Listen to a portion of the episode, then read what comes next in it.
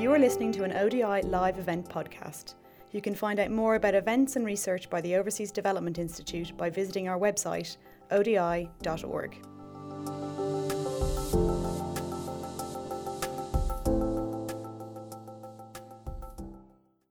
Thanks everyone for coming today. Uh, we really, really appreciate you all coming today for the uh, for the discussion. We have uh, a lot planned for all, and uh, thank you also for those joining us online as well, and uh, obviously for everyone in the room.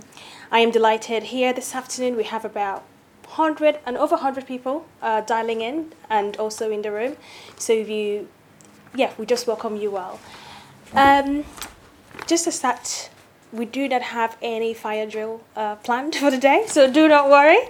However, uh, it would be good uh, for you to be aware that when we have any fire drill, we will be expecting you to meet everyone uh, at the reception.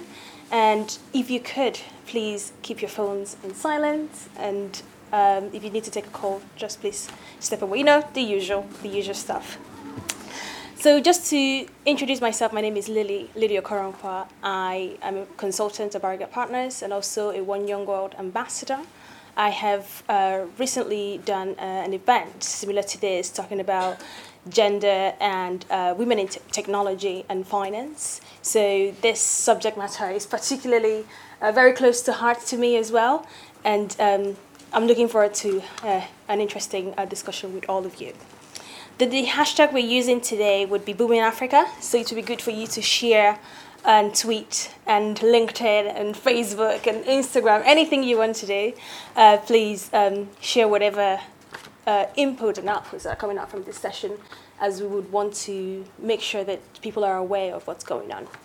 Uh, I am joined by the stage where, um, by Fiona Sanyu, uh, who is a program officer at Development Research and Training in Uganda and Ethel Boateng to my left, program coordinator at Participatory Development Associates in Ghana, and Nicola Jones, principal research fellow in the Gender Equality and Social Inclusion program here at ODI, Overseas Development Institute, and Chris Locke, founder and advisor at Caribou Digital. Before we kick off the session, I would like to invite uh, Melanie Pine to share uh, something around what has been going on at ODI. Melanie is a research fellow in the Digital Societies program and Youth Forward Learning and Partnerships manager. And it would be good for you to tell us what's been going on uh, within the, the Youth Forward initiative. Thank you so much, Lily. Is that working? Can you hear me?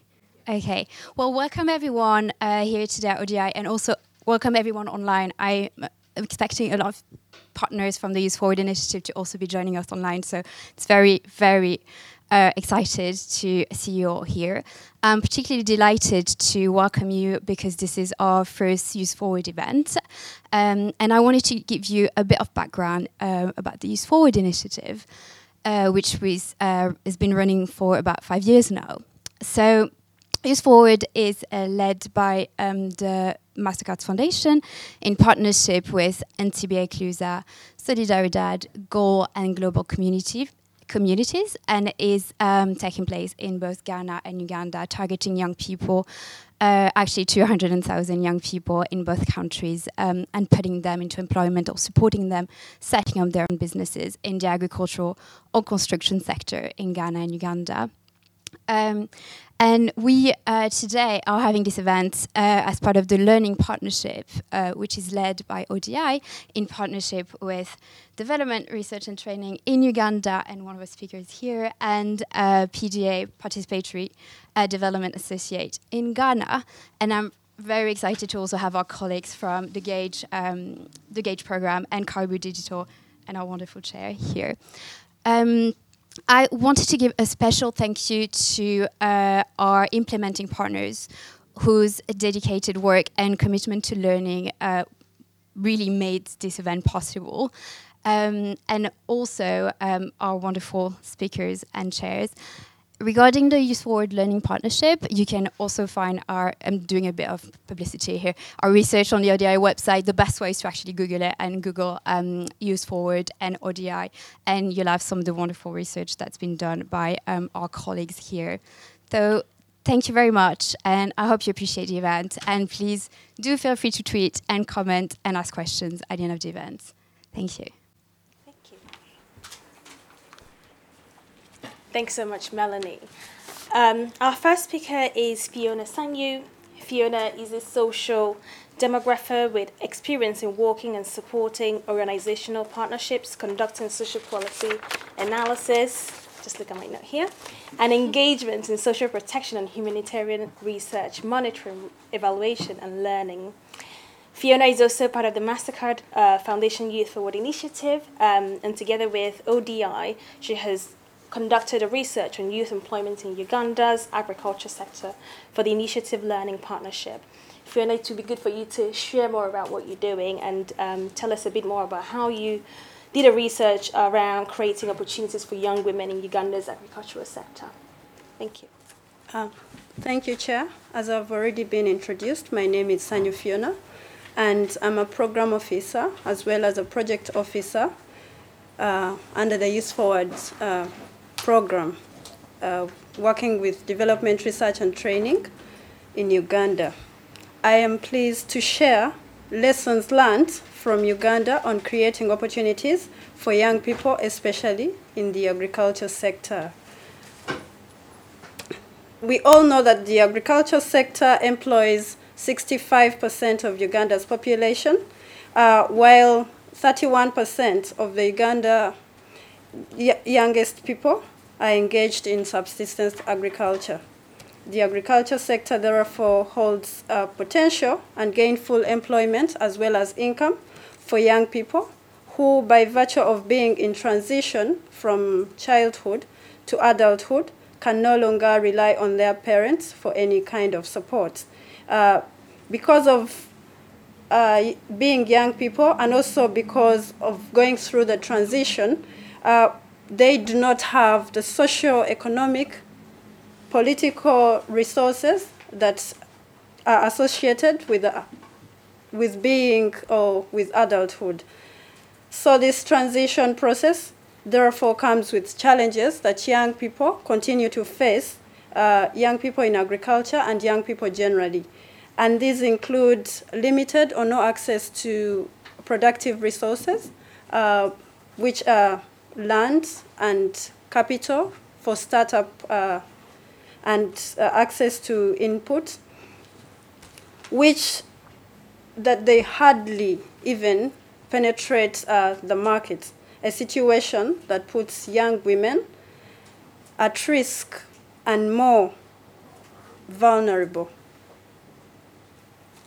Programs have been designed and a number of approaches have also been employed to implement youth livelihood programs in Uganda.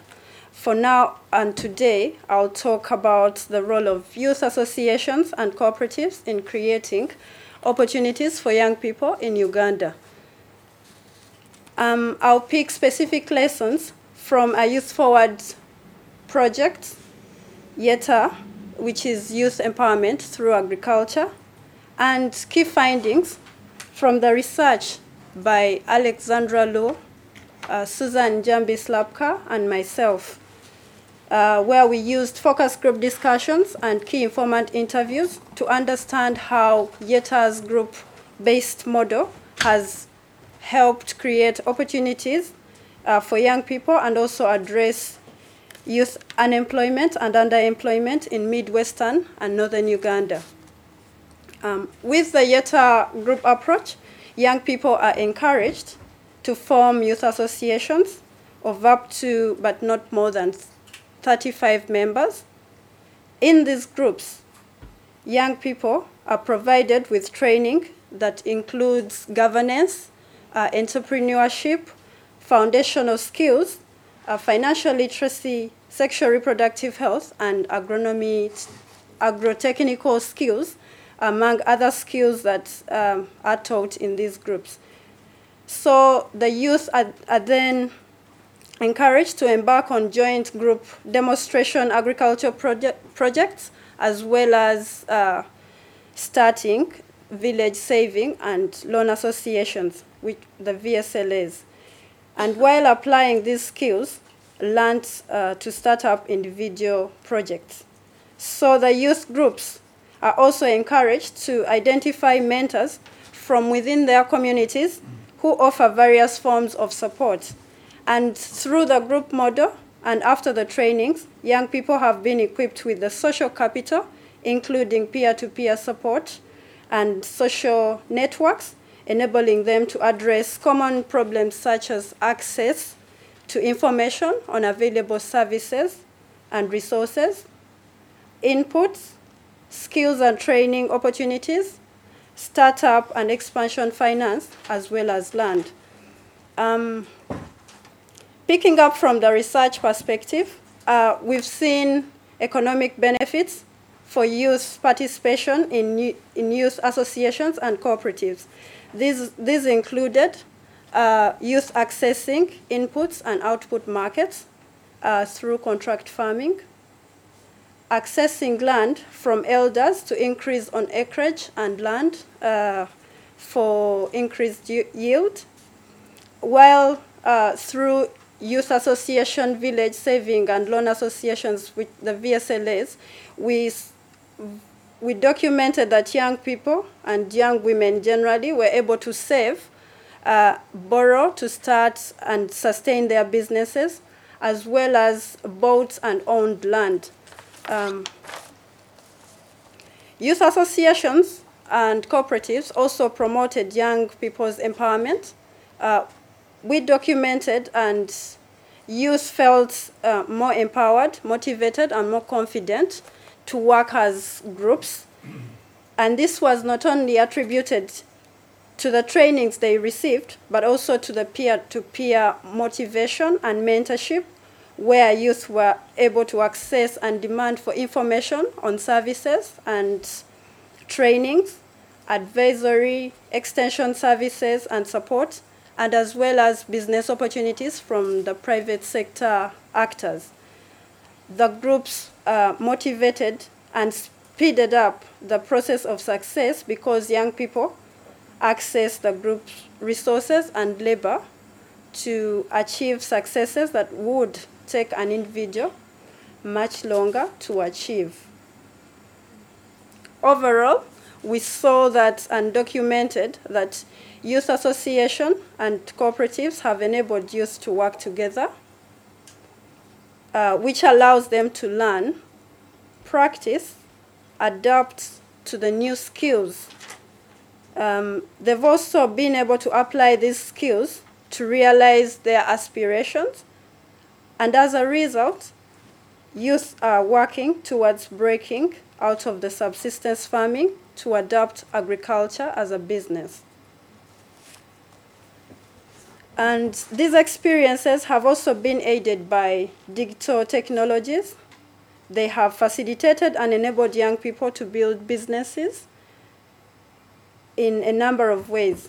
And these interventions have been uh, several, but these include encouraging use of mobile money services, where young people are encouraged to save money conveniently on their mobile phone numbers. Um, the challenge, though, is uh, the high transaction cost in form of service fees, and, but anyway, it requires a lot of discipline, um, which the young people exercise. Uh, the same approach has been applied by MASO, a project in Ghana targeting youth in the cocoa sector. Um, YETA has engaged and partnered with financial institutions to digitalize the VSLA model. The financial institutions introduced USSD codes, which are used as logins by the VSLA signatories to access the bank account and be able to transact from their locations, which uh, cuts down the cost of transport to reach to the bank branches, given that these people stay in rural areas and quite remote. In addition to accessing access to finance, a market systems development youth forward project called Driving Youth Led New Agribusiness and Micro Enterprise Dynamic has also onboarded ICT innovation companies to provide agriculture extension services, weather information, and a platform for agriculture produce and input markets, thus connecting buyers and sellers through digital technologies. Young women are saved with this innovation. Young, we've seen that young women are saved from middlemen exploitation and transport costs to and from the market. However, one challenge that comes with this uh, is young people face in accessing education and their digital literacy is lack of ICT infrastructure in the rural areas.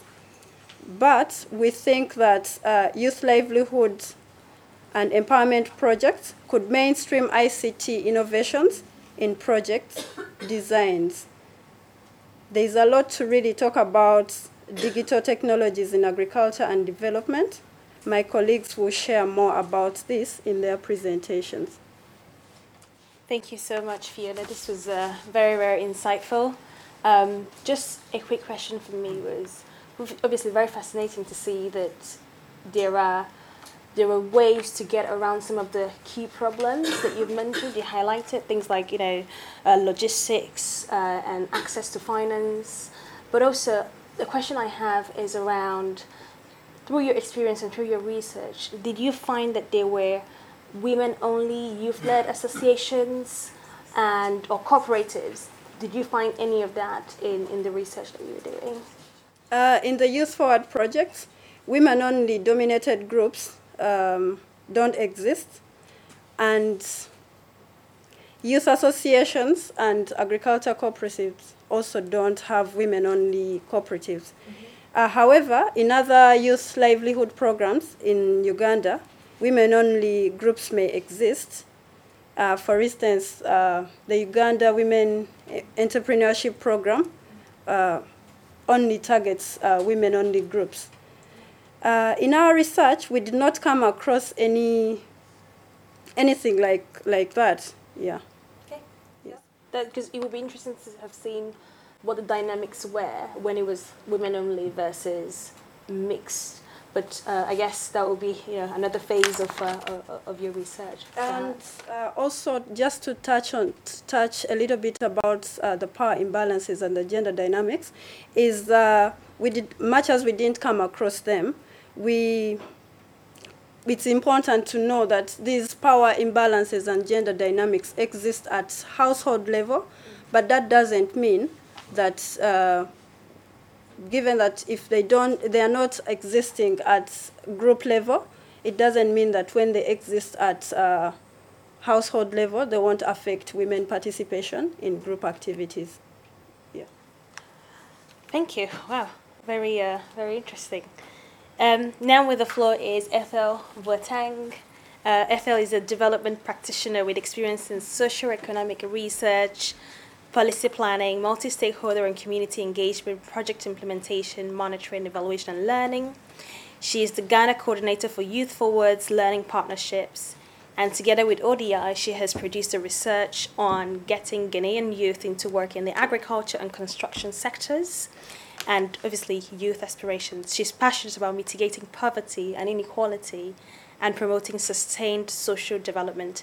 Ethel will be talking to us today about creating opportunities for young women in Ghana in the construction sector.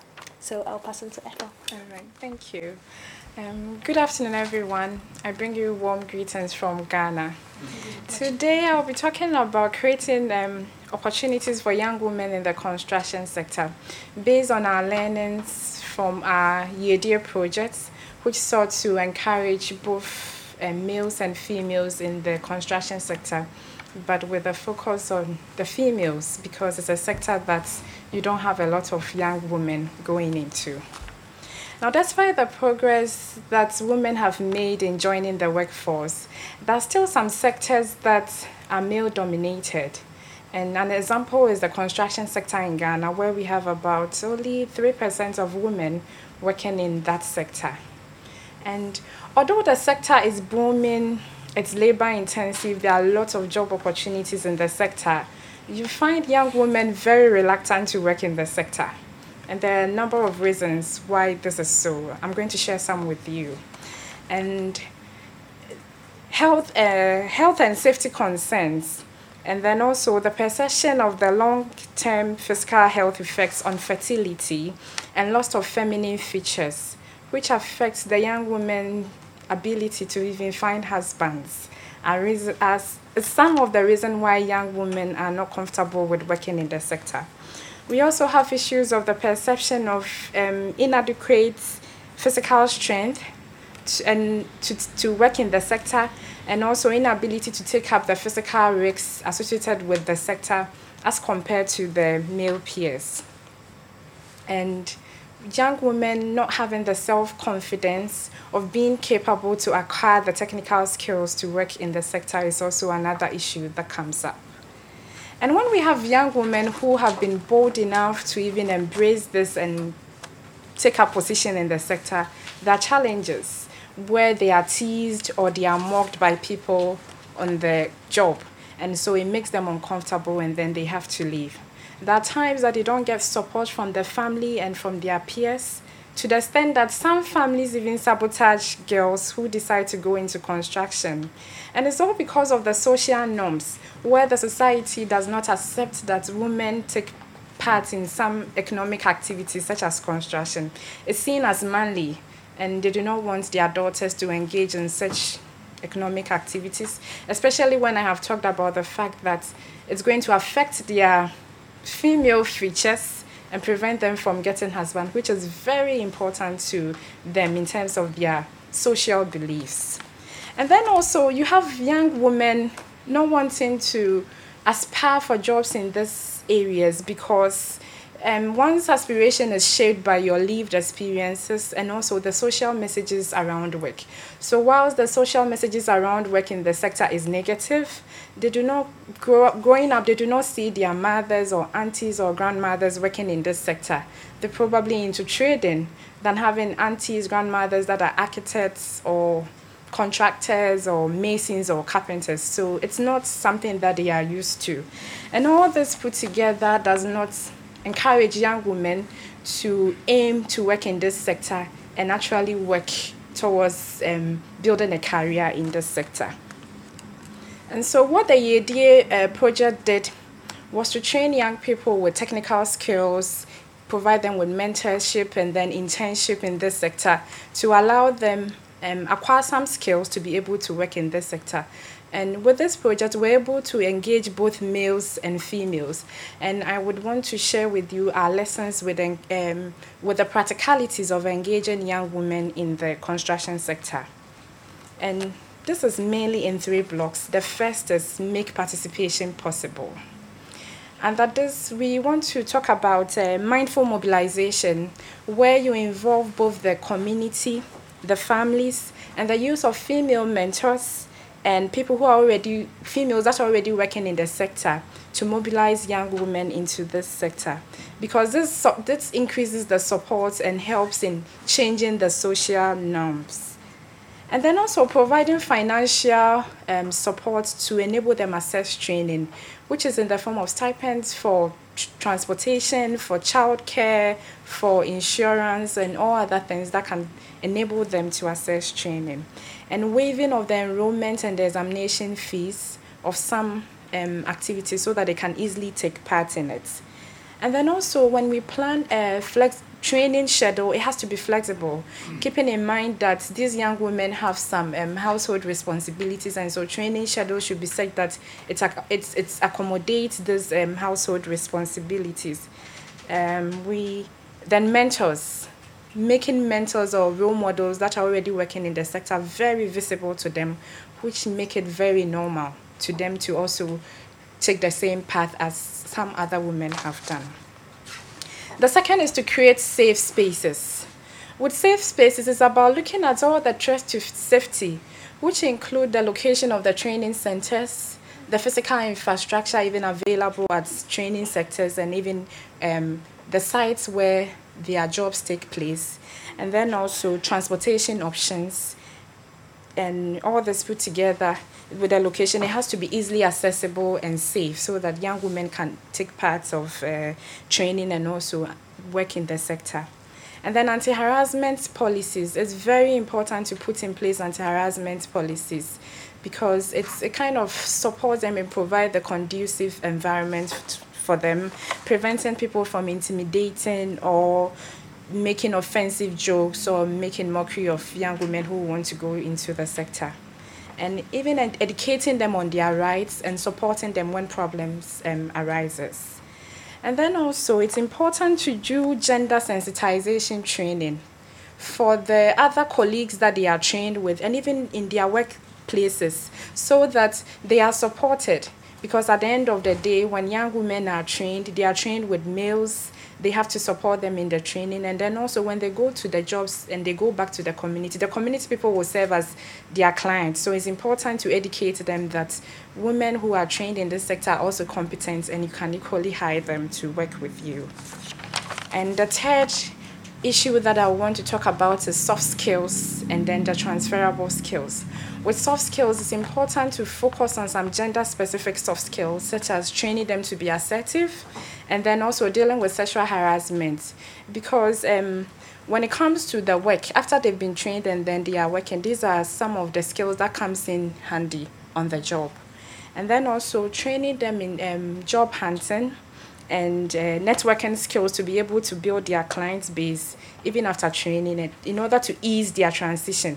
Because it's totally different if a female carpenter or mason is looking for clients compared to a male carpenter or mason. So they have to be equipped with um, these skills.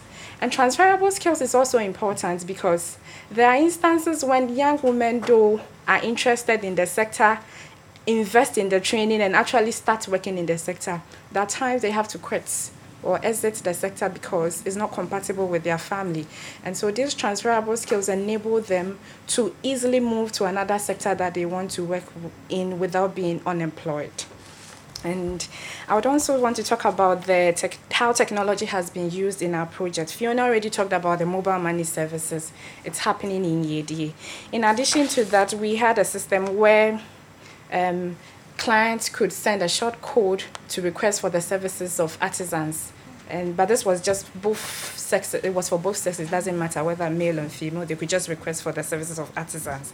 And then we had another system where daily text messages were sent to um, young people that were trained under YIEDIE for them just to refresh them on the good practices in managing their businesses.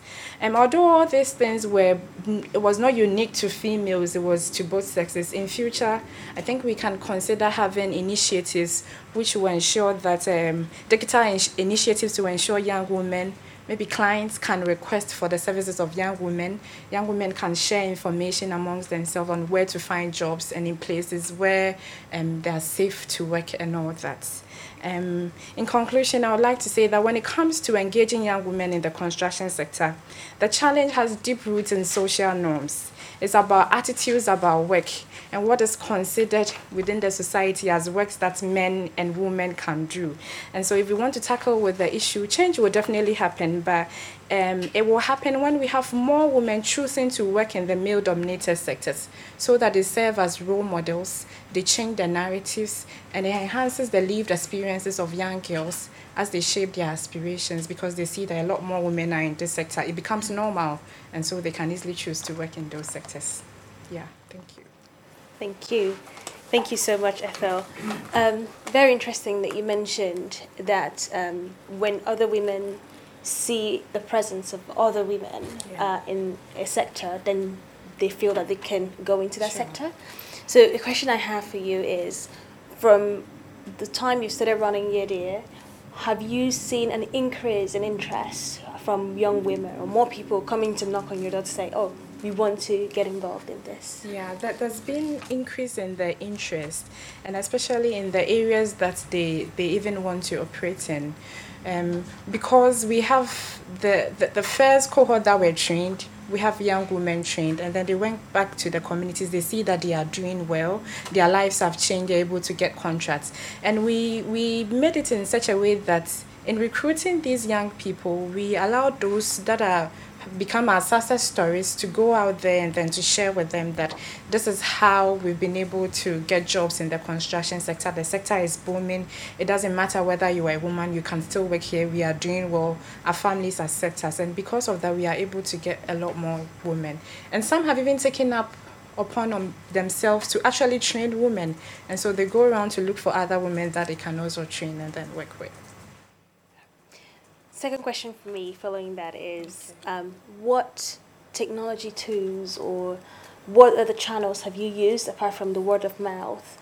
Have you mm. used to then share the success stories of some of the individuals that have gone through the YIEDIE program? All right, so we've, we've YIEDIE has done a lot of media engagements. Um, aside their boot camps where they organize events, and these events are normally streamed live on Facebook, on other social media channels so young people can watch.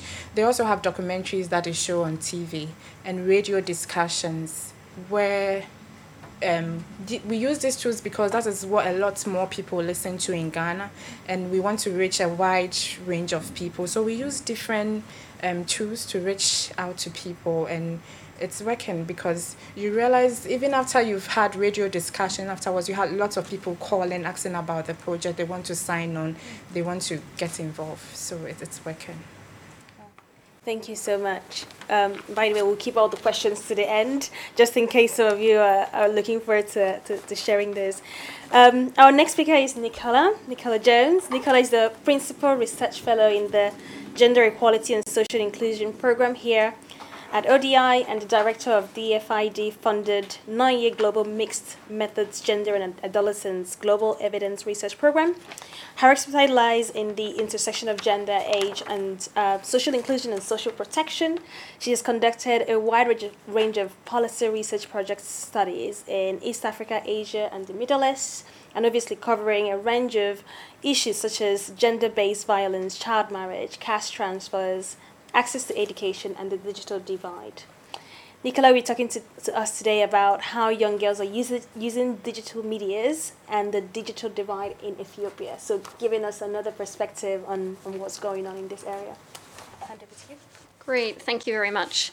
Uh, so, I would like to share some findings uh, from GAGE. Uh, and in Ethiopia, uh, which is one of our focal countries, we've been doing research with 8,000 adolescent girls and boys, together with research partners in Addis Ababa. And I think the way I'd like to frame this is that we know, you know, including from the, the two first presenters, that there's um, very rapid adoption of ICTs uh, in Africa, but at the same time, um, girls and women are almost universally um, have less access to technology than boys and men. And so I think, you know, we really need to be thinking about how can we fulfill the promise of the SDGs in determining that no one is left behind and promoting access in a way that doesn't reinforce existing gender inequalities. So, just to give you some broad background about Ethiopia, I think one of the key things to think about is while there's a lot of excitement on the continent, as highlighted by the hashtag Booming Africa, at the moment, um, Ethiopia lags regionally in terms of access um, although it does suggest that it's then poised for extremely rapid growth um, in usage over the next few years. But the number of mobile subscriptions per 100 people is a quarter of that of South Africa and less than half of that of Nigeria. And the proportion of the population that is online is still less than one in five, so half of that of Nigeria, for instance. So, uh, the work that we've been doing in Ethiopia covers both uh, urban and rural areas, and as part of a global consultation process to feed into a new general comment around the UN Convention on the Rights of the Child. So, this general comment is trying to understand how do children's rights uh, resonate in this uh, you know, digital age.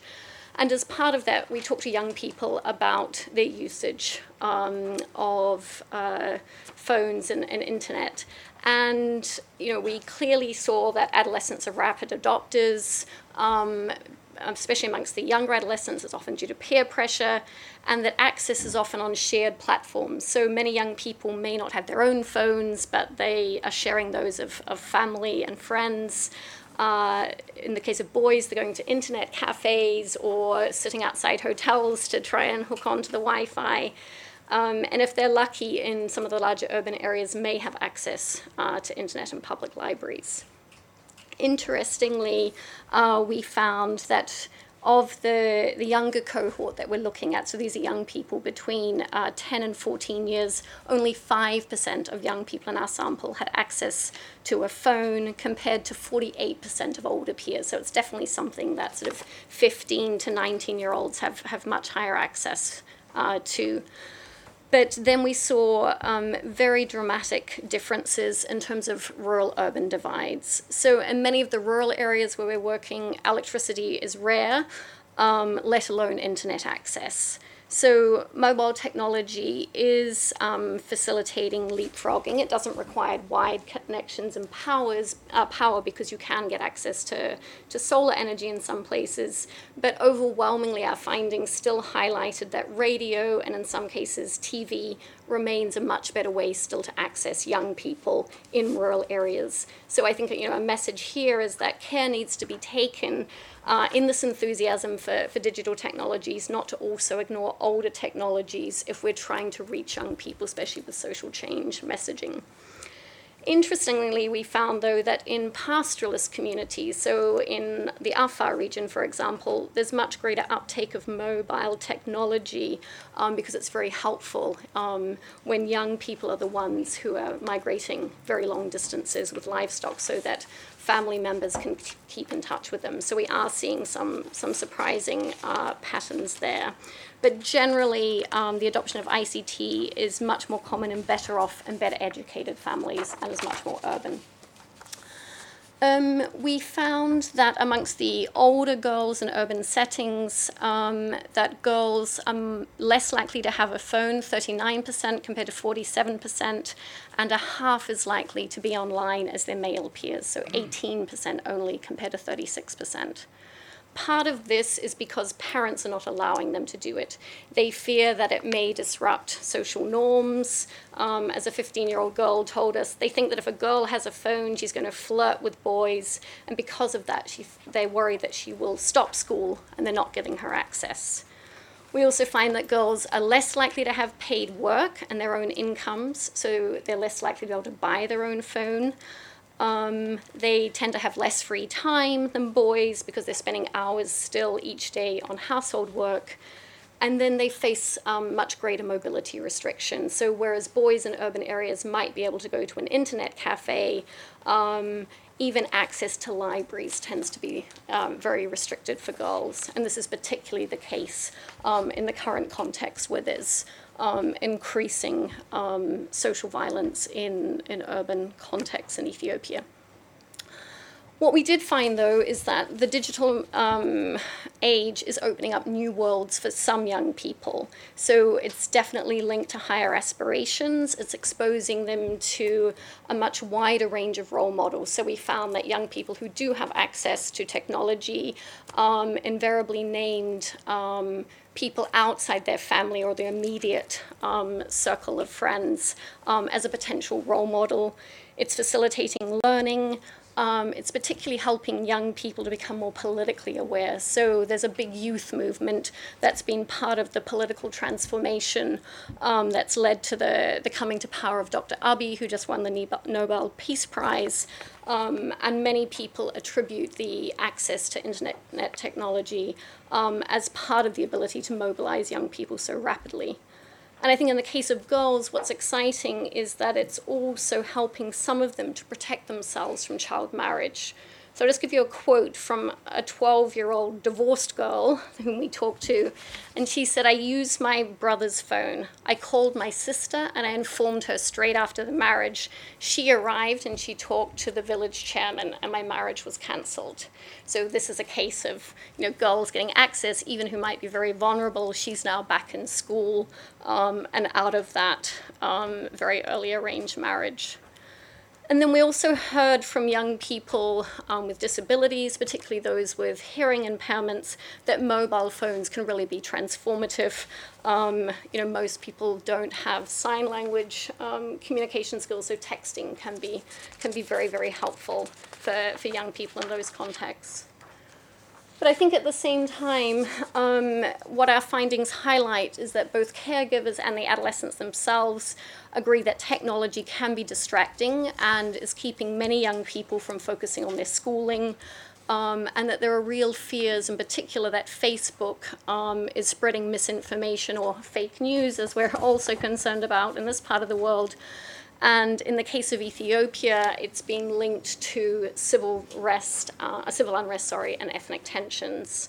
So, as an 11-year-old boy told us, the, there are people who do not love Ethiopia and they want to conflict with one another, so they're disseminating false information through Facebook.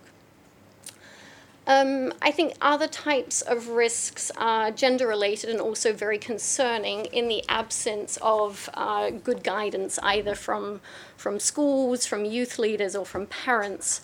So many of the boys in our sample openly admitted to downloading porn and using phones and social media to compare pictures um, of their girlfriends and how they didn't necessarily live up to the, the images that they were seeing online. So, obviously, creating very problematic um, uh, norms around um, uh, relationships and, and sexuality. Um, and then a number of girls also uh, highlighted that um, some of the adolescent marriages that we're uncovering um, have been initiated through online uh, relationships. So, whereas the, the big concern in Ethiopia used to be about child marriage that was arranged, now we're increasingly seeing um, adolescent uh, led marriages at, at, young ages, and um, you know, some proportion of that is facilitated through online technologies. We heard repeatedly in this context that uh, parents' ability to intervene and teach young people how to be safe online is very much limited by their lack of formal schooling. So there tends to be a, a very stark gender divide. Um, and uh, parents, uh, you know, highlighted that they're not getting information through parent and teacher associations, through schools. There's not um, any kind of of access uh, to guidance as to how they can provide a, you know, appropriate limits um, on their children's usage. And this is something that's becoming quite a social concern um, and is also echoed by local government officials that we've been talking to. Thanks so much, Nicola. Um, one thing I was just uh, thinking of as you were sharing your speech was what are the tangible recommendations that you see coming out of this? To be able to achieve that um, gender equity in terms of access uh, to technologies and, and, and digital literacy as well. Do you mind touching upon that? Sure. So I think first of all, there's a, a major difference between rural and urban areas. So for rural areas, um, I think the, the top priority has to be about ensuring access to education. It's as simple as that. Yeah. Um, many girls are not going beyond primary school, um, so they're lacking um, the, the general literacy and then the critical thinking skills that are needed to be safe consumers once they do get access um, digitally down the line. So I've just come back from a couple of weeks in Ethiopia and we were only able in one district to find two girls who had gone beyond grade eight. Um, you know, it's very sobering, and I, so I think you know, in our excitement to focus on innovation, we also just have to continue to be scaling up those investments in education. In terms of urban schools, um, while um, they're uh, you know, y- young people in, in urban areas do have increasing access to ICT. As I mentioned, I think the key thing that we're hearing from people is they're not getting access to online safety guidance. So many girls complained of cyberbullying, um, of cyber harassment. Um, and so I think pr- making sure that there's um, you know, a big outreach to both girls and boys to, to try and address that and um, particularly also in terms of how to be critical consumers of um, content on social media. Um, you know, I think many young people in urban areas we're talking to are severely affected by the, the violence that's happening um, at the moment um, in many of the cities where our research is taking place. And uh, you know, young people schooling, many of them are having to drop out or move to different schools because of ethnic violence. And so there's a real concern that that, that is a, addressed um, and people become much more um, discerning consumers. Then the third thing I would say is that there are youth centres in many urban parts of um, the country, but at the moment they are very male friendly, not girl friendly. Girls that are afraid to come, often because of fears of, of sexual harassment. Um, at those centres, they also are not geared to, um, you know, attract girls as very much um, sort of pool and darts and, and things that are typically considered to male um, recreational activities. But that is definitely a, an entry point where young people um, may be able to get better access both to Wi Fi, but then also to, to better guidance. And then finally, I would really highlight the importance for young people with disabilities. Um, so obviously, you know, access to texting for those with hearing impairments, but we've been doing participatory work with young people with visual impairments and just basic access to um, you know, audio materials um, and to simple recording devices so they're able to, you know, go back and, and listen to, to lessons afterwards for things that they highlighted were critical. Okay, thanks for that. Uh, second question for me is um, Ethiopia now has a female president, and most recently, I'm just looking at the, um, the, the, the gender. There's a there's a, a gender conference going on in Rwanda uh, from the 25th to the 27th and it's ending tomorrow. And she was one of the speakers at the event. Do you think that now having a female president in Ethiopia has changed anything? And given that you just recently came back, what did you see that is the difference between the rural and the urban areas in that aspect? So, for urban girls, I think boys to a certain extent, President Sahle-Work is a you know a great role model. Um, in urban areas, girls were talking very excitedly about her and the fact that 50% of the cabinet is now female. Um, unfortunately, in rural areas, people had not heard of her, um, and particularly girls. Um, they had very little information on even who was the, the prime minister um, and quite a lot of in- misinformation in terms of you know particular activists who they believe had you know much more influential roles than, than they do.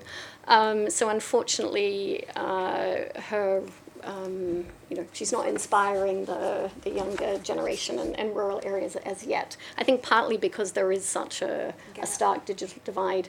We did hear some boys were aware um, of who she was um, because they are more likely to be traveling further away to, to markets and they had been observing you know, posters um, that were talking about uh, new political leadership, but for many girls, and particularly married girls, really no idea.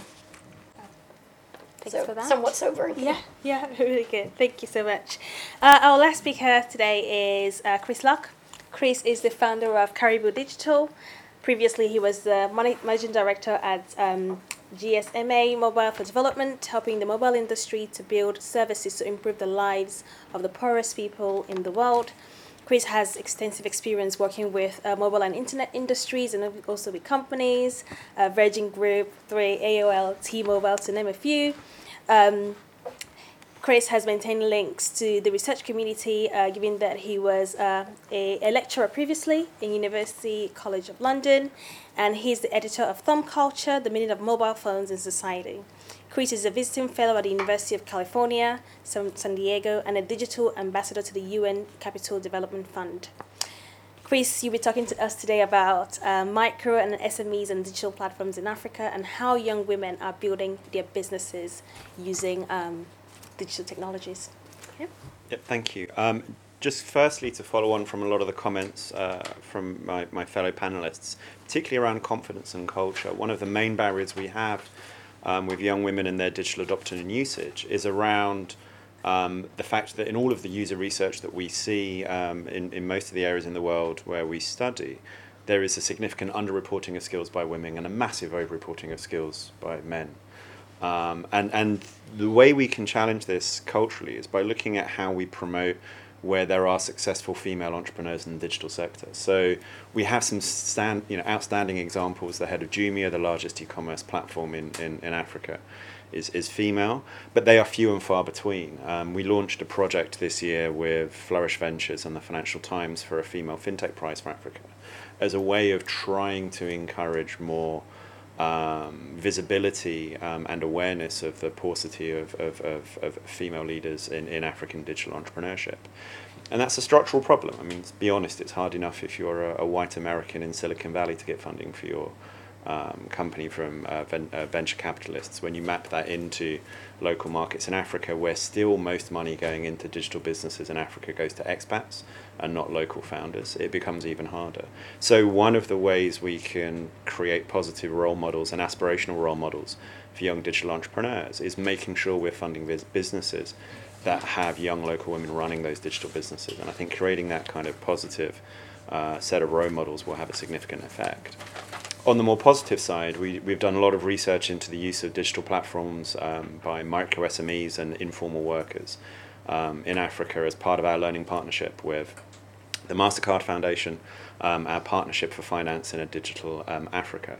And what we see is very interesting because we see a significant digital quasi formalization of the informal sector. So we see lots of people using digital platforms for their existing jobs and for their existing work. So this isn't people necessarily migrating from real world informal work to digital micro work, but actually people running their existing businesses in, in new and interesting ways using digital platforms.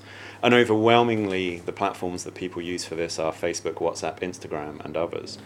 And at one level, we see people using these platforms to, to find their markets and to find their customers. So uh, following on from the comments about the ag sector in East Africa, we sometimes see Facebook groups of 40,000 smallhold farmers um, using those Facebook groups to exchange information, sometimes to trade.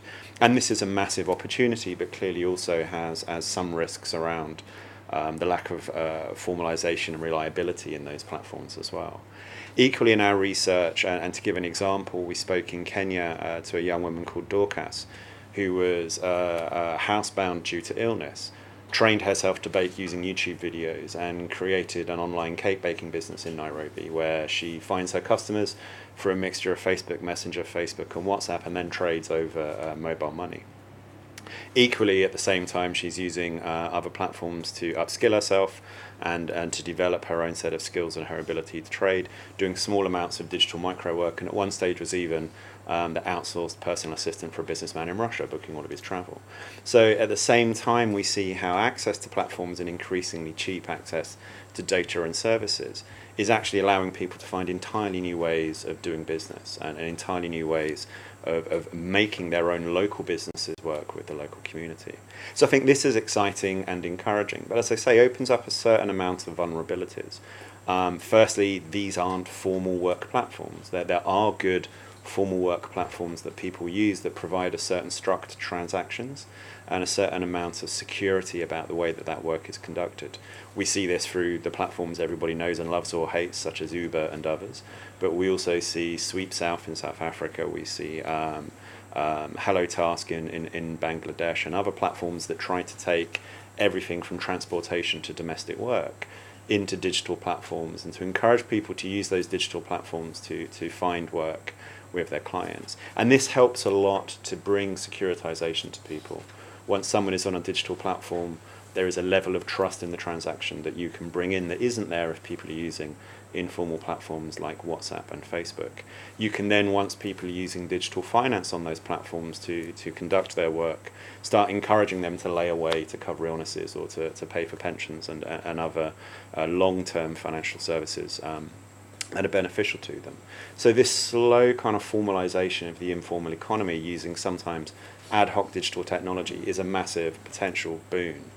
But there are still massive vulnerabilities, and, and I'm picking up on Nicola's comments in Ethiopia about how these platforms also are, are a negative because of the way they um, spread fake news and often expose users obviously one of the things you have to have if you're going to transact digitally, whether formally on a work platform or informally via social media, is an identity, is a profile. And in many cultures, actually just creating as a young woman a profile on a platform opens you up to an astonishing amount of abuse and a huge amount of vulnerability, whether that's actually in the way that people interact with you on the platform or way your family and culture um, uh, uh, uh, sees your positive and, and, and active participation in these platforms. And so we've done a fair bit of work as well, funded by the Australian government in, in, in Sri Lanka and Bangladesh, and understanding how digital identities enable or, or, or create vulnerabilities around the way that women find work. And it's fundamental that you have some form of identity, whether it's formal from the government or informal from a social media platform, to enable you to transact. But you need to have power and agency over that identity. And to really benefit from this, you need some way in which that identity is working for you and in your control in the way that you can find work and, and, and structure that work. We often see where an, Id- a state identity or a formal identity document is held by uh, the father or the husband in the family young women having to use other people's identities to find work and to transact. And those kind of uh, kind of quasi enfranchisements are worrying because you're getting the benefit of accessing the uh, ability to find more work using digital platforms, but you yourself have no identity or agency that, that you can control.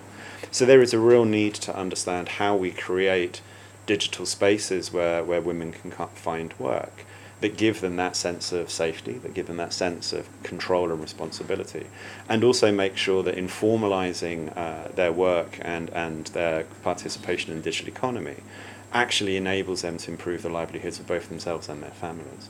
So I think a better understanding of how a lot of the informal economy is slowly digitizing and seeing what those behaviors are and understanding how we can improve on the successes and challenge some of those vulnerabilities can create a, a, really exciting way for you know very low income populations and particularly young African women to start to participate in the digital economy in a far more meaningful way.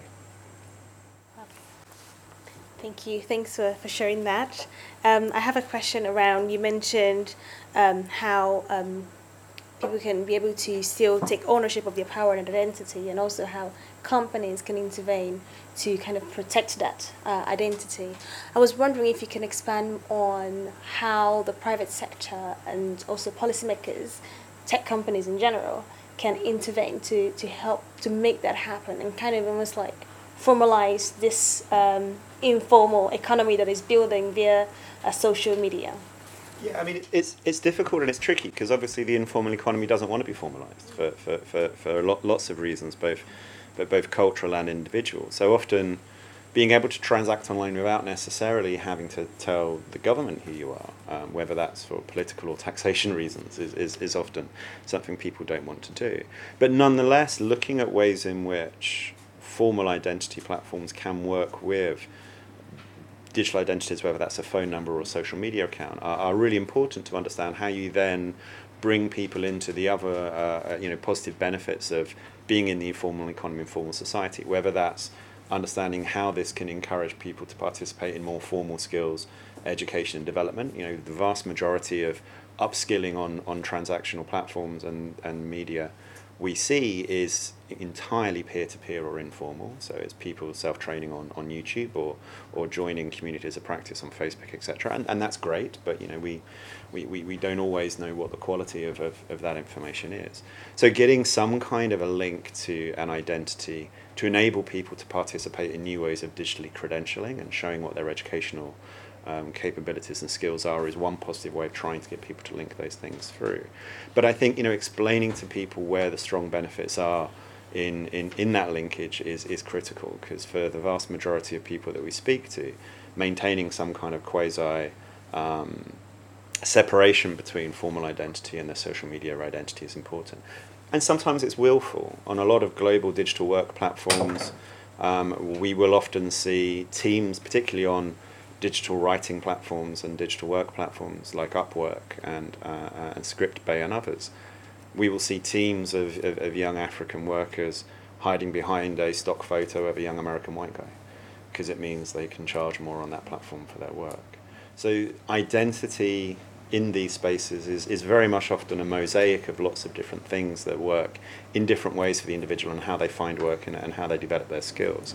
Um, it's a very contested area and, and, one I can talk for at least another 40 minutes on, but I won't. But there, there needs to be a really strong explanation of what the benefits for tying formal identities are to the informal ones that people create in, in, in private sector, mobile phone and social media companies.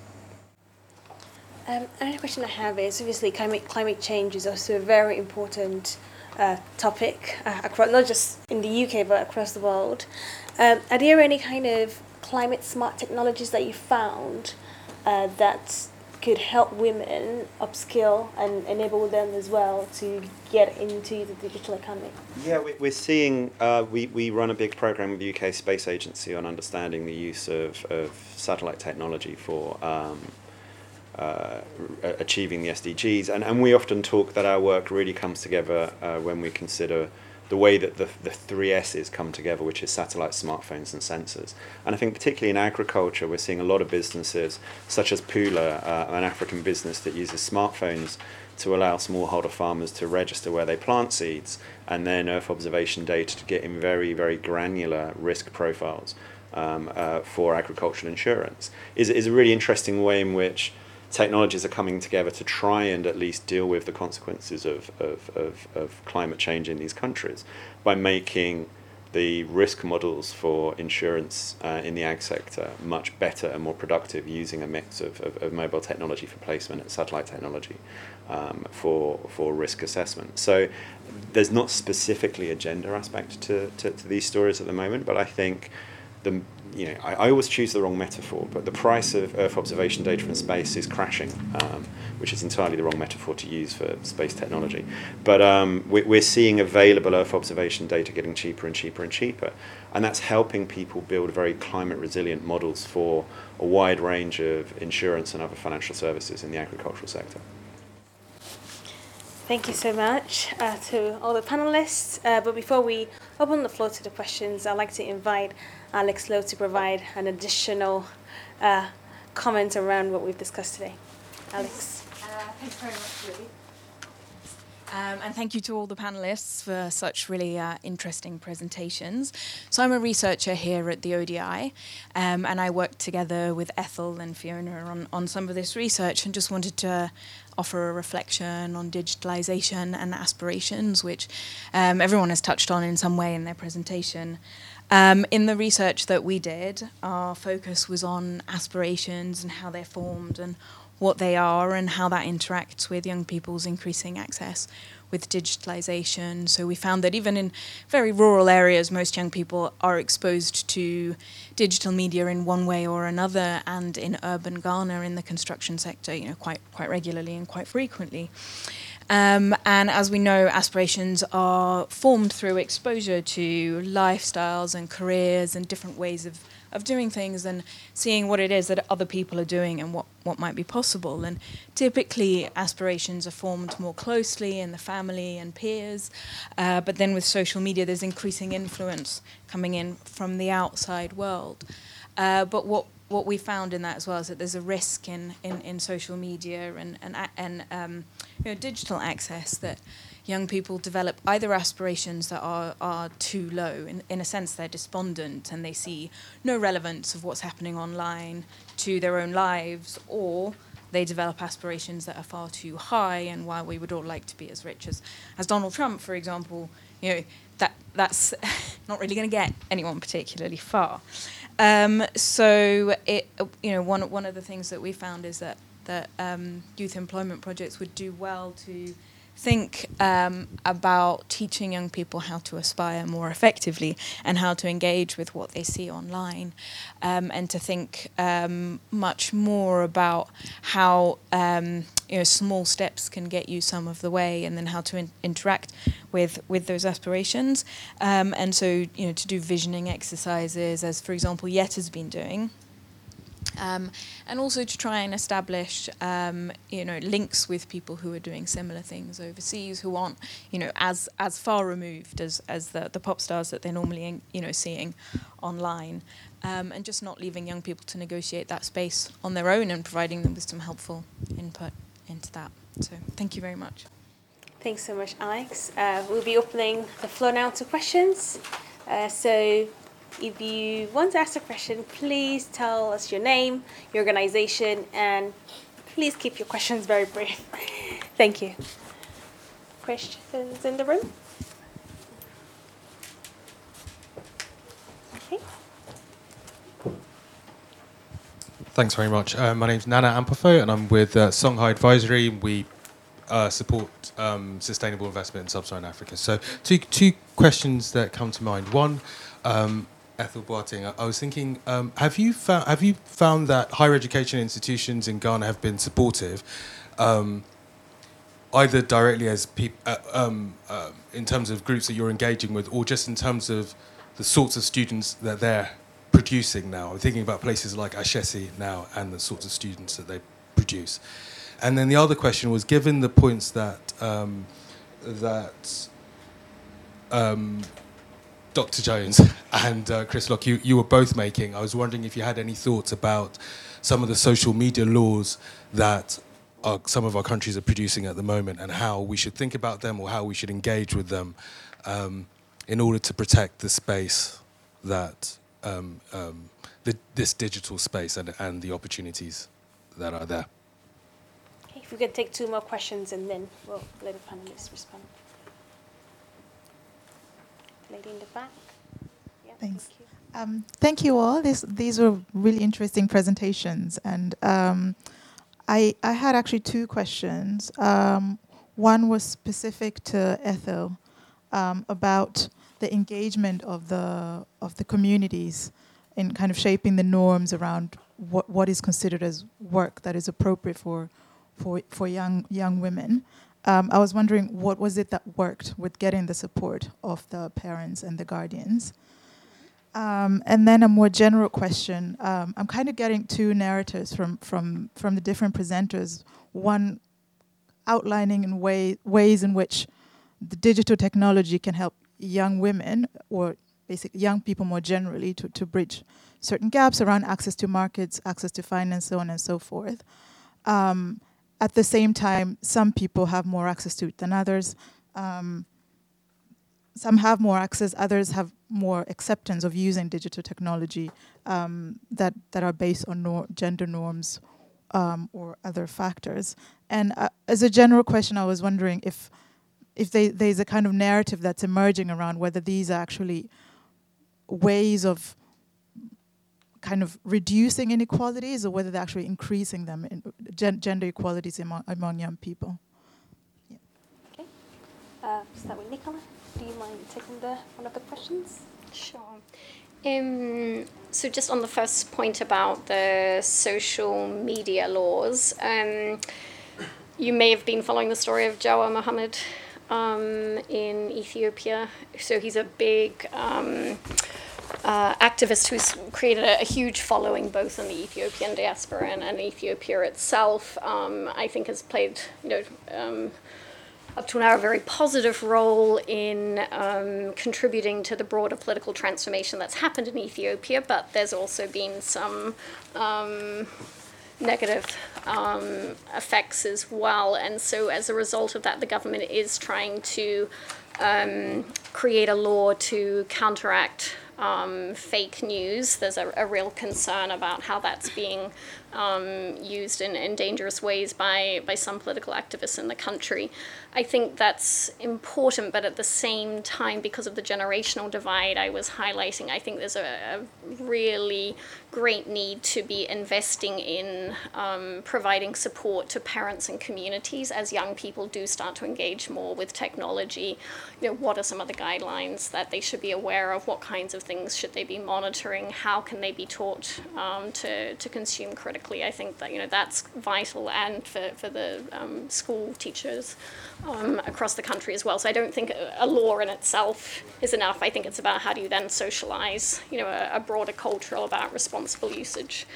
Um, on your point about um, whether or not uh, inequalities are being exacerbated, I think um, at the moment we are seeing a, a, real divergence between rural and, and urban communities, um, and then even in rural spaces um, those that are further away from districts, towns being you know, much more marginalized again. So I think there needs to be a, a sort of a, a, twin investment, not only in getting access um, for young people to access some of the, the, great innovations you were talking about, but ensuring that at the same time we are committing the, the critical resources that are needed for just basic education and literacy because those um, young people are being left woefully behind. Um, and I think, you know, for girls who are, who are married as children, that's, you know, particularly the case where they have such, um, you know, tight surveillance by in-laws, by husbands, by communities in terms of their access to the outside world. I, I think, you know, that's something we need to be very, very conscious of. Okay, Ethel? All right. Um, so talking about engagement with the university, just a little background. Um, the, the young people we work with are actually um, disadvantaged young people that are school dropouts. But we've had engagements with the university. Actually, Ashesi University is one of our partners for the MASU program, which is the COCO program. And it is Ashesi University developed a business academy curriculum, which is actually used to train the young people. And the students have even been involved in activities because that times that they visit the field to support with research in terms of doing research on the business opportunities that exist in rural um, communities that the young people that we trained in entrepreneurship development um, entrepreneurship skills can take advantage of. And we've also involved um, the universities because um, with the construction sector, we identified that health and safety was a huge issue when it comes to the construction sector and we did uh, we've done a couple of uh, youth forums where we invite the young people that are in the informal, uh, the young people in the construction sector, that is the youth that we engage with, as well as students who are in the university. We've engaged with KNUST, that's Kwame Nkrumah University of Science and Technology, students from the Building Technology Department, students from Takoradi Technical University, where we've created a platform where we have those who are in school acquiring skills to work in the construction sector and the kind of young people that we work with who have not had um, formal education. And this is to bring them together so that they get to share um, some of their knowledge and then also to bridge the gap between those who are being trained in the higher education in construction and also the youth our youth who are from quite a disadvantaged background. So we've we've been in touch with academia and then we've involved them on the project.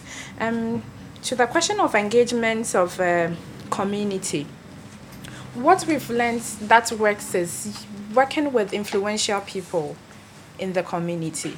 Because of the nature of the social norms, um, before we do mobilizations, we engage with the existing local structures and people who can influence um, the local communities, get them to understand what the project is about and why we want to um, encourage a lot more young women to go into the construction. And by this, we get them to understand the project for them to be on our side. And once we are able to do that, they also influence the community. So they are there to support with the mobilization. They are there to ensure that young women that are recruited stay on the program and are trained.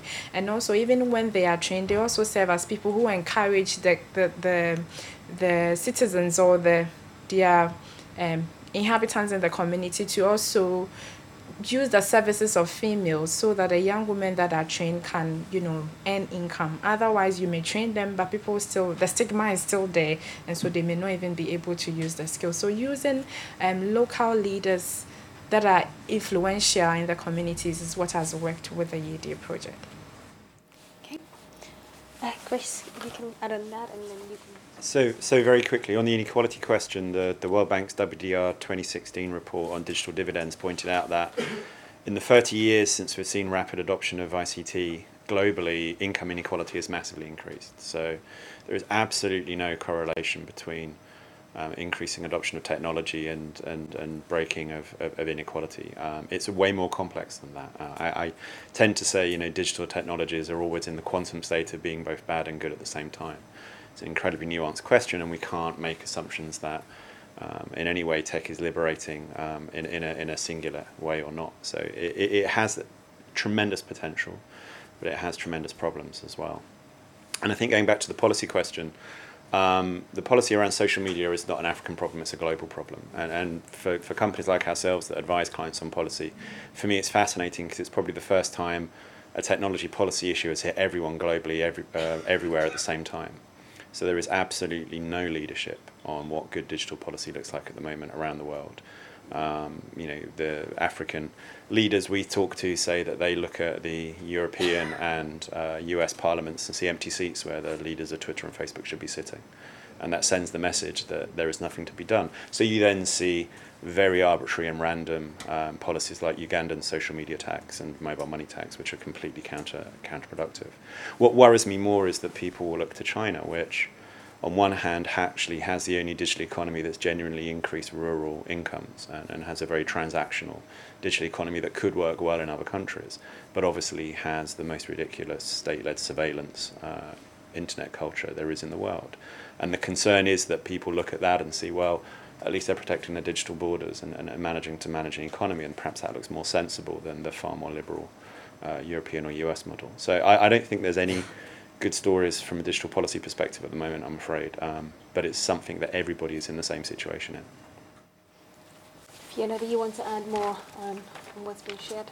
Um, yes. Um, on the question of inequality, um, there's a likelihood that we'll have increased inequalities in access, well, when it, in terms of gender access to these uh, digital platforms and use of these. But one way I believe uh, that can be taken is investment into um, ICT infrastructure uh, and expanding or extending this to rural and remote areas to enable access to for both um, young boys and, and, and girls, uh, but also in a way it will bridge the gap, the, gap, the inequality gap between access uh, from access in the rural and the urban. Thank you. Just uh, to add on that, the point we mentioned earlier around um, social norms and you know community engagement, h- how would that affect, especially in Uganda? Is there an issue around access and breaking social norms that are for, for rural people? Um, there have been initiatives and, and also um, many uh, programs have sort of addressed this uh, through community engagement uh, where parents are engaged into programming mm. and also um, the government has, has also uh, provided uh, facilities for young people to meet. And in a way it's also promoting and sensitizing parents about the need for youth uh, associations and cooperatives. So people are, are, able young people are able to access the different uh, services and programs. Yeah and i believe it will in a way try to reduce the inequality uh, gender wise Thank you. We've got a couple of questions from our online listeners and viewers. Uh, from Dimitri, Head of Office, UNCDF Uganda. How can we mitigate the disruptive effects of technologies on young women and girls? Another question from Dimitri is how can we prevent a growing digital divide, which we kind of touched on before, between women and men, urban and rural populations? Are we not contributing to growing inequalities and reinforcing the existing ones? Uh, the last question from um, Kwabena Apia from Sol- Solidaridad, West Africa, for Chris. Um, how challenging has language and literacy barrier in digital intervention been in places you have worked, and what solutions have been employed? Okay, I can start with Fiona. Do you mind taking one of the questions? Um, just related to what I've already said, yeah. I think uh, investment in ICT uh, infrastructure is really key to try and uh, reduce the inequalities that exist that uh, and those inequalities that may might also come across because of uh, the digital technologies. Okay. Yeah. Would you think there will be differences for urban and rural, or just investment Would the investment be more for the rural or also widely democratizing that uh, investment? I think we need to democratize the investment, uh, but also with uh, focus on um, engaging community to and also young people to form the, the cooperatives and groups to be able to use these uh, at even the remote uh, areas. Yeah. Okay, um, if you can take the, the question around uh, language and liter- literacy uh, barrier in digital intervention. Absolutely. Well, I mean, obviously, at the moment, literacy in general is a barrier to adoption because the vast majority of, of services are textual um, at some level. Although most of the platforms we see that people use, whether it's WhatsApp, Facebook, or, or, or Instagram, obviously effectively self-localized because people use uh, their own language in their posts. So even though the outside of the program might not be localized to a local language or a local dialect, the content that that community of users is building is. So so that in and of itself is, is, is a boon. As we move more and more to voice as an interface, um, which we've seen in, in more developed markets through uh, Google Home and um, Alexa and others, that has a huge potential. Um, um but what we need is investment both within the private sector uh, and within the development sector in building uh, platforms with bodies of language that understand local culture and local dialects. So we wrote a paper for the Gates Foundation on uh, natural language processing that pointed out that a lot of the publicly available tools that allow you to run AI or machine language to understand and translate and enable text and language to be used as an interface independently of, of, of keyboard interfaces is still primarily based on the few key profitable languages in the world. So AI and machine learning systems uh, in the private sector tend to put more effort into getting 4% better at Chinese, English, or Spanish than they are in going after the really long tail of, of languages that would open up these systems to the vast majority of, of, of, of, of uh, uh, people for whom literacy is a problem in accessing these platforms. Um, and equally, not just from an interface problem, but when we come back to the question of, of policing social media and, and regulating it, um, the ability for vast global private social media platforms to understand local language context and, and cultural content and therefore to understand what is hate speech or, or, or what is fake news or what is problematic is, is really difficult when those companies themselves don't have significant bodies of employee, employees or operations in these countries that understand that.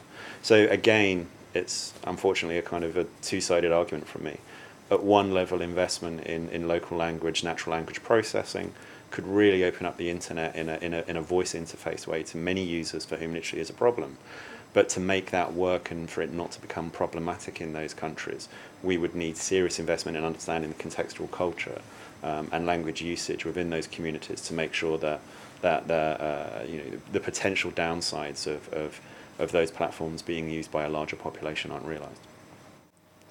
Um, some more questions. We can take two questions. Yeah, Len. Please don't forget to share your name, organization, and keep your question brief. Thank you. Uh, hi, can you hear me? Yeah. yeah. My name is Antoinette Salah. I'm a farming and food consultant. Thank you, panelists, for your information. It's been very refreshing and uh, uh, very tactual as well. Uh, so thank you very much for your information. My first question is to Fiona.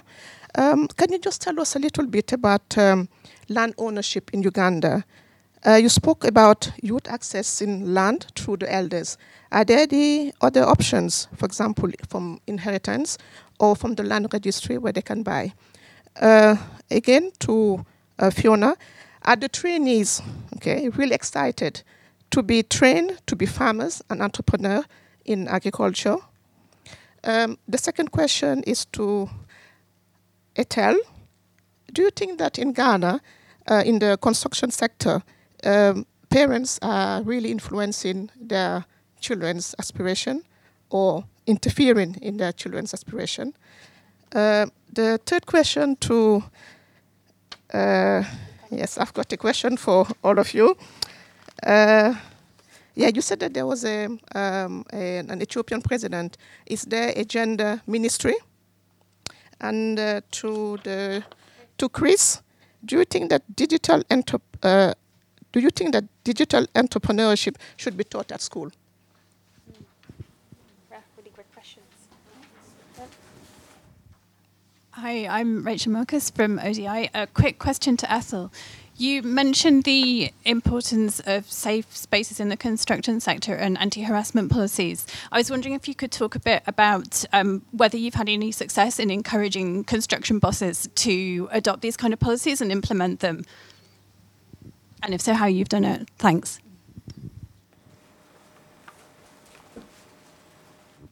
Any other question from the audience?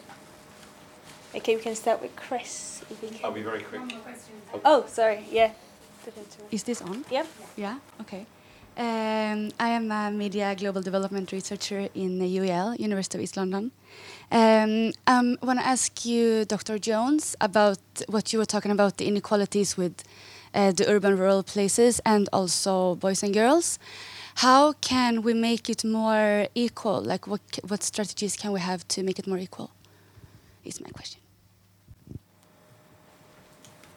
So one more question online is how can we encourage young people to maintain access, um, better market access through their youth associations? And Fiona, that would be for you. Maybe you can take that question. Okay. Yeah. Okay. All right. So with uh, parents' interference, it's real. And I think on the ODI website, we have um, digital, digital stories of um, about four of our youth titled Constructing Futures, where you can um, learn more because they tell their stories of how they engage in the constructing sector. And they talked about how their parents resisted um, them when they wanted to go into the sector. Even um, one of the youth whose stories also featured Ruth. Ruth was part of BBC's 100 Women last year, and in her story, she talks about how when she took she participated in the YIEDIE project and she enrolled in the training to be a welder. Her parents resisted it at the beginning, so she had to um, hide it at the beginning, not showing it to them because she got that resistance. But later, when they realized that she was actually good at it and she was doing well, then they decided to support her. So it's real, it's happening. And then we have our youth, some of them recount their stories, which is also available in our Constructing Futures um, piece of work. Um, in terms of the safe spaces, what we have done is to, um, with our model, engage our master trainers who train our youth. So we take them through um, a number of models with a curriculum that they use to train their youth, and we make them sign on onto an anti-harassment policy where they they we, we do a memorandum of understanding where they agree that they will ensure that the staff that they work with and also all the other people that are in the in their um, in their setup where the young people are trained will respect the females that we take there to train and offer them the needed support to go into the training. And this has been successful because for visiting young women on the field that are being trained, they are very comfortable. We ensure that the spaces, uh, wherever they are receiving training, for instance, they have um, um, facilities such as even washrooms where they can comfortably use washrooms because there are places that's even where there is training women do not have access to washroom which is an issue for most of the women. So it has worked with the people we've worked with because we ensure that we are very straight when it comes to selection of the master trainers that we work on on the projects. Okay chris have you so very quickly on digital entrepreneurship yes but then we have to build a digital economy that enables them to be digital entrepreneurs. It's no use teaching it if people can't act on it. So we need in investment into to African uh, digital founders. I mean, we, we did a report three years ago on the app economy globally um, because there's been a fad for the last five years or so of let's train everyone to be an app developer and then people are going to make their fortune. And we saw that on Google's platform, which is 99% of all transactions on app platforms in emerging markets, three years ago, there wasn't a single African country where Google allowed you to be a merchant. So you, we could teach you to code, you could upload your app for free to the Google platform, but Google wouldn't let you take any money for it. Um, it's slightly better now. I think there's about six African countries where Google will allow you to have a, a, a merchant account. But you know, why did we spend five years teaching people to uh, code for to build apps that they were never ever going to build a livelihood from? So you know, digital, teaching digital entrepreneurship is wonderful and it's aspirational and it looks great in prospectuses when people talk about programs in that space. But if there isn't actually a meaningful economy locally that they can earn money from those skills, then we're absolutely wasting our time. Um, just briefly on the, the comment about inequalities, I mean, I, I think the it's not just about access to technology and uh, infrastructure. It's also very much about addressing the underlying social norms that a number of people have talked about. So I think, you know, the reason that girls are not getting access is often because parents and family members are, are monitoring their behavior. We need to break down those discriminatory gender norms, and that needs to be through community awareness raising, through media campaigns, and, and so forth. Because actually, when you look at the behavior of, of girls versus boys in terms of accessing these, the, the problem is, is not with girls, but that's the way um, it's policed at the moment. So I think that needs a, a sea change. Another thing that I, I, think is worth highlighting in terms of inequalities is during the Global Disability Summit last year in London, um, there was a big push around um, ensuring that people with disabilities had better access to assistive devices. But I think you know a big concern is bringing down the price points of those. There was many fabulous um, examples by private sector providers um, at the summit in terms of you know access to um, uh, technology for, for people with hearing impairments, with, with visual impairments, and, and so forth, but certainly not in a way that could be um, disseminated at, at scale for the young people who need it uh, in Africa. So I think we have to work on, on finding subsidized ways of, of addressing those inequalities as well. Uh, yes. Uh, commenting on how uh, we can maintain access to markets uh, with the groups. Uh, that's um, a discussion and uh, a lesson that we've picked that uh, once the youth are organized in associations and cooperatives, they've been able to uh, bulk their produce. And so when they bulk, they're also able to negotiate for better prices. And then therefore we have sustained, sustained markets for the agriculture produces. Uh, in terms of the training, um, the trainings are not necessarily to farmers. The trainings that, that are provided under the YETA program are trainings to support uh, the young people um, organize themselves and sustain their groups. And the, the, such trainings include the, the ones on governance, there are trainings on uh, foundational skills where they are taught uh, basic numeracy and uh, life skills. Um, there are trainings on sexual and reproductive health and uh, also agrotechnical skills and entrepreneurship. So these sort of trainings that are, they, they are taken through uh, youth, they help them to sort of get into a joint demonstration incubation business to apply these skills as they also uh, start to plan to on how to engage and also plan individual businesses. So the trainings are not necessarily linked to agriculture, but they are facilitating them to be able to invest uh, this knowledge to acquire the different uh, uh, enterprises they would like to engage in and also aspire as they, they grow. Um, the land, about the land ownership, Yes, in Uganda, uh, land is mostly owned by men.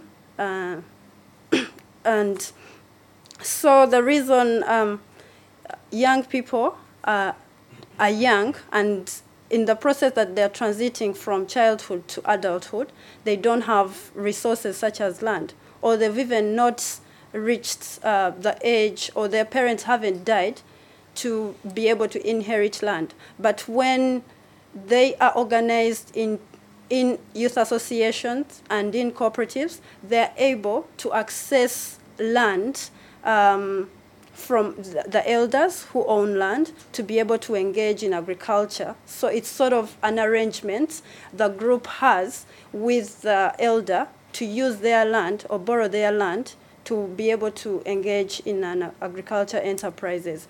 But also we see that because young young people are, are participating in these associations and cooperatives. They've been able to engage in small enterprises where they've been able to acquire income and save it within these organizations.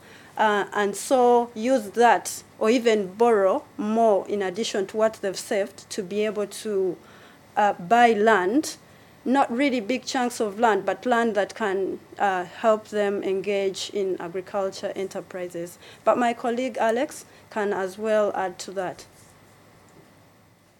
I, mean, I think I think you've covered everything out of time, so I think I'll leave Yeah, it yeah, there. Um, so, well, thank you everyone, and thank you to the wonderful panelists. Uh, I guess this has been uh, very educating, and, and also I've learned so much from you guys, and it was a very engaging uh, discussion. Um, gender, obviously, and uh, digital uh, technology and, and the, the wider economy in general cannot thrive without having us um, looking to how we're operating, whether it is from how businesses are operating using technologies, as well as whether we're addressing uh, the gender differences and the, the gaps that we have currently. And we have learned from today that there are so many other factors that need to be considered, especially when we're talking about uh, countries in Africa, for example, social norms, traditions, families, access to finance, um, logistics, and the environment in general. But we also see that there is a tremendous opportunity uh, for companies to address this these challenges as well as for individuals to teach one another uh, where we can. So I just want to extend uh, massive thanks to uh, the, the panelists as well as those who have joined us online and uh, everyone who is, who is in this room. So thank you so much for attending today. I've certainly learned so much from this panel and uh, I hope you take away uh, things for you to think about and implement. Thank you so much for your time today. Thank you.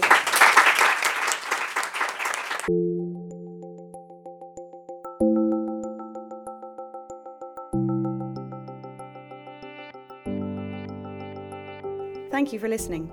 For more ODI live event podcasts, find us on SoundCloud or subscribe to the Overseas Development Institute podcasts via iTunes.